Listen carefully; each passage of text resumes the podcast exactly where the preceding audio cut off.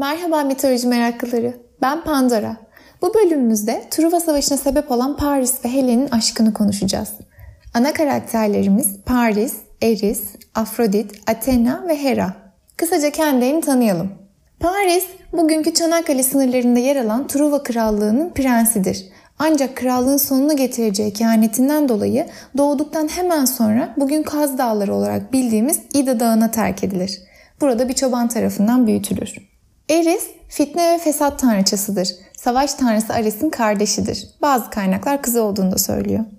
Afrodit, aşk ve güzellik tanrıçasıdır. İşveli cilvelidir. Eba'nın halkanı boşuna mı Afrodit deniyor? Athena, zeka, bilgelik ve barış tanrıçası. Hera, Zeus'un eşi ve tanrıların kraliçesi olan tanrıça. Evliliklerin ve doğumların koruyucusu. Kıskanç ve kindar. Sürekli Zeus'un diğer gönül ilişkilerinin izini sürüyor ve kadınları cezalandırıyor. Şimdi İlyada ve Odise destanında geçen hikaye şöyle. Zeus, Peleus ve Tetis'in düğünleri şerefine düzenlediği ziyafete fitne fesat tanrıçası Eris'i davet etmez. Eris çok gücenir. Bir şekilde içeri sızıp tanrı ve tanrıçaların ziyafet masasına bir altın elma bırakır. Elma parıl parıl parlamaktadır ve üstünde en güzeli diye yazılmıştır. Üç tanrıça da yani Afrodit, Athena ve Hera elmayı sahiplenir. Ama elmayı kimin alacağı konusunda anlaşamazlar. Zeus anlaşmazlığı çözmek için tanrıçaları o sıralar basit bir çoban olan Paris'e gönderir. Paris üç tanrıçayı da ayrı ayrı süzer ve iyice kontrol etmek için soyunmalarını ister. Bu yüzden bu olayı anlatan birçok sanat eserinde ağaçlar altında oturan düşünceli bir Paris ve üç çıplak tanrıça görürüz. Paris üç tanrıçayla da ayrı ayrı görüşür. Hepsi kendisine farklı vaatlerde bulunurlar. Athena ona bilgelik ve savaşta zafer, Hera güç ve Asya kıtasına hakimiyet, Afrodit ise dünyanın en güzel kadını Helen'i vereceğini söyler. Helen o sırada Sparta kralı Menelaos'un karısıdır. Ancak Afrodit bunun sorun olmayacağını söyler ve Paris elmayı Afrodit'e verir. Afrodit Paris'e verdiği sözü tutar ve katıldıkları bir davette Paris'in Helen'i kaçırmasına yardım eder. E tabi karısının kaçırılmasının üstüne Kral Menelaos kardeşi Miken kralı Agamemnon'u yardıma çağırır ve Aka yani Yunan ordusunu toplayıp Truvalılara karşı savaş açar.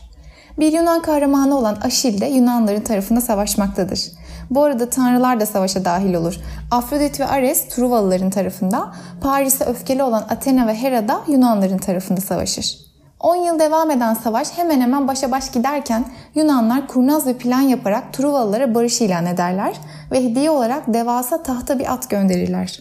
Truvalılar hediyeyi kabul edip içeri alırlar ancak gece yarısı atın içine gizlenmiş olan Yunan askerleri dışarı çıkar ve şehri ele geçirirler ve Truvalılar kendilerine vatan olarak başka topraklar aramak zorunda kalırlar. Savaşın sonunda Truva tarafında Paris, abisi Hector ve Yunanlar tarafında yarı ölümsüz kahraman Aşil de ölür.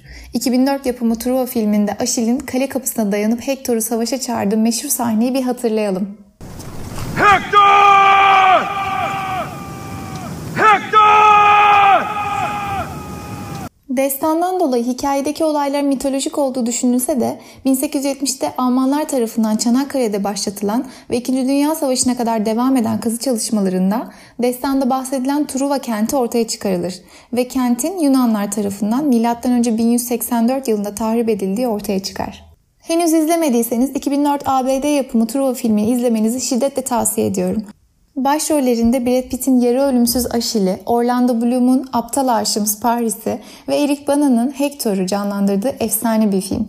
Çekimlerden sonra filmde kullanılan tahta Truva atı şehre hediye edilmiş. Çanakkale'yi ziyaret ettiğinizde şehir merkezinde atı görebilirsiniz. Peki siz dinlerken kendinizi hangi karaktere yakın hissettiniz? Arkadaş toplantılarına davet edilmeyen Eris'e mi? En güzel sıfatını kazanmak için yarışan üç tanrıçadan birine mi? Helen'i elde etmek için hem kendisinin hem abisinin hem de binlerce insanın ölümüne sebep olup krallığın sonunu getiren Paris'e mi? Yoksa yanlış bile yapsa kardeşini ve krallığını korumak için can veren Hector'a mı? Ben sanırım Hector'cuyum.